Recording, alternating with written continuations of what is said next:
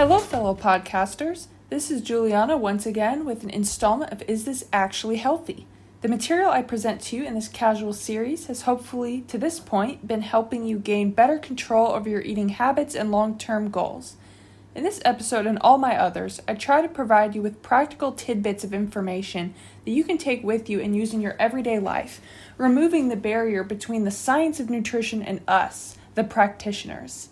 And one topic that has been bound to come up is moving from what you can do to improve your habits at the grocery store to how you can apply healthier habits when you're out and about. Have you ever thought to yourself, if I'm eating healthy, can I still eat fast food? How often can I eat it? Are there some things I can do when eating out to make my choices align better with my goals? For someone who's trying to lose weight, for example, addressing these questions could be a critical determinant for your progress. We know that there are some dismal statistics involved with our out of the house meals, such as that we consume up to 30% more calories per meal out than we would eating at home or packing a lunch. It may be no coincidence that the more you eat out, the more you increase your chances of excess calorie consumption, which can lead to obesity, heart disease, and other health damaging problems. This is because of the typically larger portion sizes, but also that a lot of the foods we eat out of the house are high in fats, salts, and processed sugars. This is especially the case with fast food. Quick over the counter foods are almost always highly processed and ready for your consumption. And unfortunately, the nutrient content relative to the high amounts of fat, sugar, or salt is typically pretty low. Although there are healthier things we can order when eating out, the thing is, most people don't order them. I think this is because when we eat out, we want something that we're really craving, something we find savory and satisfactory for the money that we're paying. I know it's common to think if I want a crummy salad, I can make that at home. Why would I order that out and pay more for it?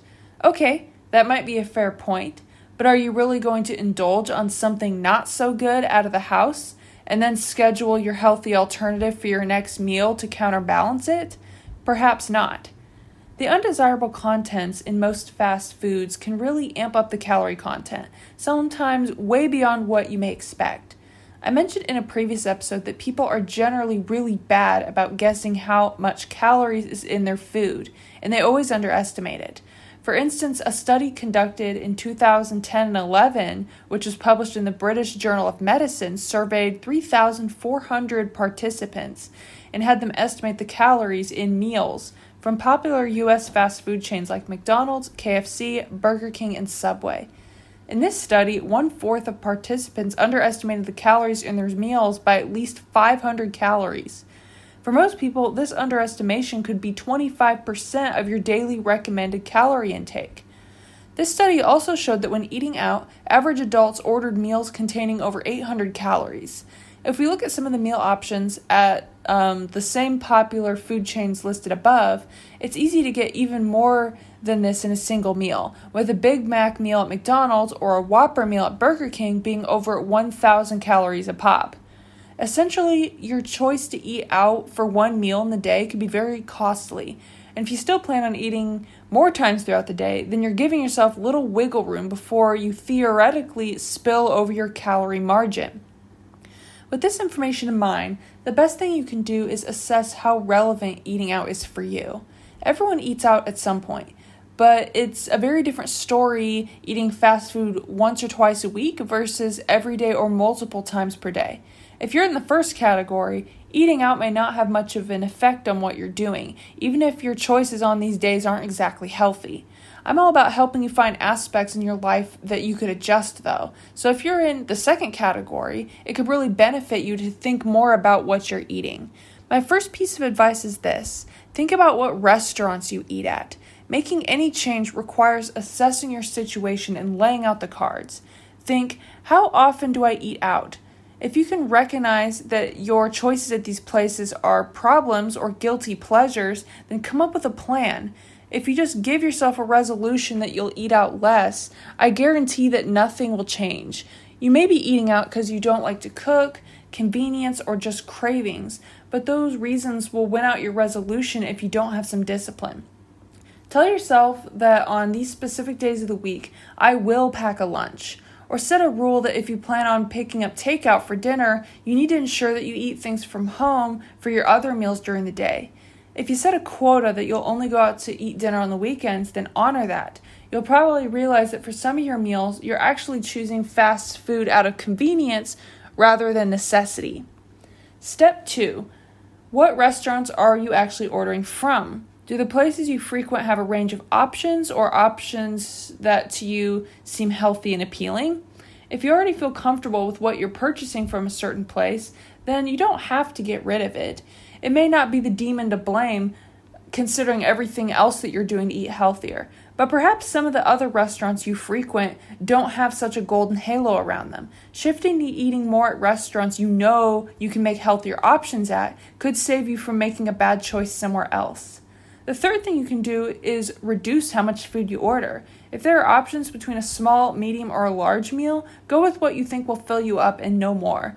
It may be all too tempting to get a foot long at Subway or get a large bargain meal, telling yourself that you'll save half of it for later, but if you don't, well, then what, what did you get out of that? If you order some fast food combo that has too much food in it, order something else that you won't feel obligated to eat everything. Tip number four if you want to sneak in healthier options and possibly lower the calorie content of fast food, try tweaking your order. This is what you could do if you really like a certain place but you don't want to give it up completely. For instance, you can change the food you order by being a little bit pickier. Don't feel afraid to ask for something without the full fat mayo or tell someone to leave off the bacon. If there's a low calorie and far healthier veggie burger on the menu, this could be a big step away from that fatty beef burger. When you order a salad, choose a low calorie dressing like a vinaigrette or some vol- olive oil instead of going for the ranch. Now, how about the other things that come with that meal? You may end up with a meal that includes a side and a drink. Often, this could be in the form of fries or chips and then a soft drink. In your head, you may fixate on the entree instead of the sides, but these can constitute a lot of additional calories uh, to the meal, and these calories shouldn't be swept under the metaphorical rug. If you really like ordering a burger, this could already be a 600 calorie burger. For your lunch, this might be the perfect amount that you want. If you eat three or four balanced meals per day, a lunch really shouldn't exceed this calorie amount anyway. Therefore, one thing you can do is pass on the fries. If you still feel like this is skimpy, try replacing the fries with something else on the menu, like baked potato, steamed veggies, or really anything that isn't fried in oil. And definitely pass on the full sugar soft drink.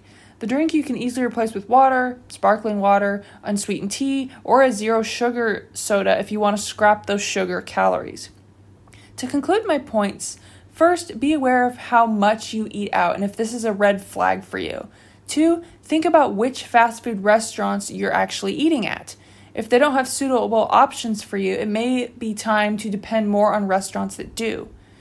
Tip number three reduce the portion sizes if you know you're getting more than you need to fill up. Four, tweak your fast food orders to remove some of the unhealthy ingredients or substitute in healthier choices. Overall, I'm a person who typically eats out maybe once or twice a week, and I'm very content with that. I get peace of mind knowing I have more control over what I eat and that it's high quality, me approved food. You don't have to follow my same policy, but I know these tips will make you more aware of your own fast food consumption. I really hope this episode has been useful. For my next episode, I plan on sticking with this topic a little longer, since making good choices while eating out is such an important aspect of our daily nutrition. There's certainly more that we haven't touched on yet, so tune in to the next episode to find out more. You've been listening to Is This Actually Healthy? This is Juliana signing off.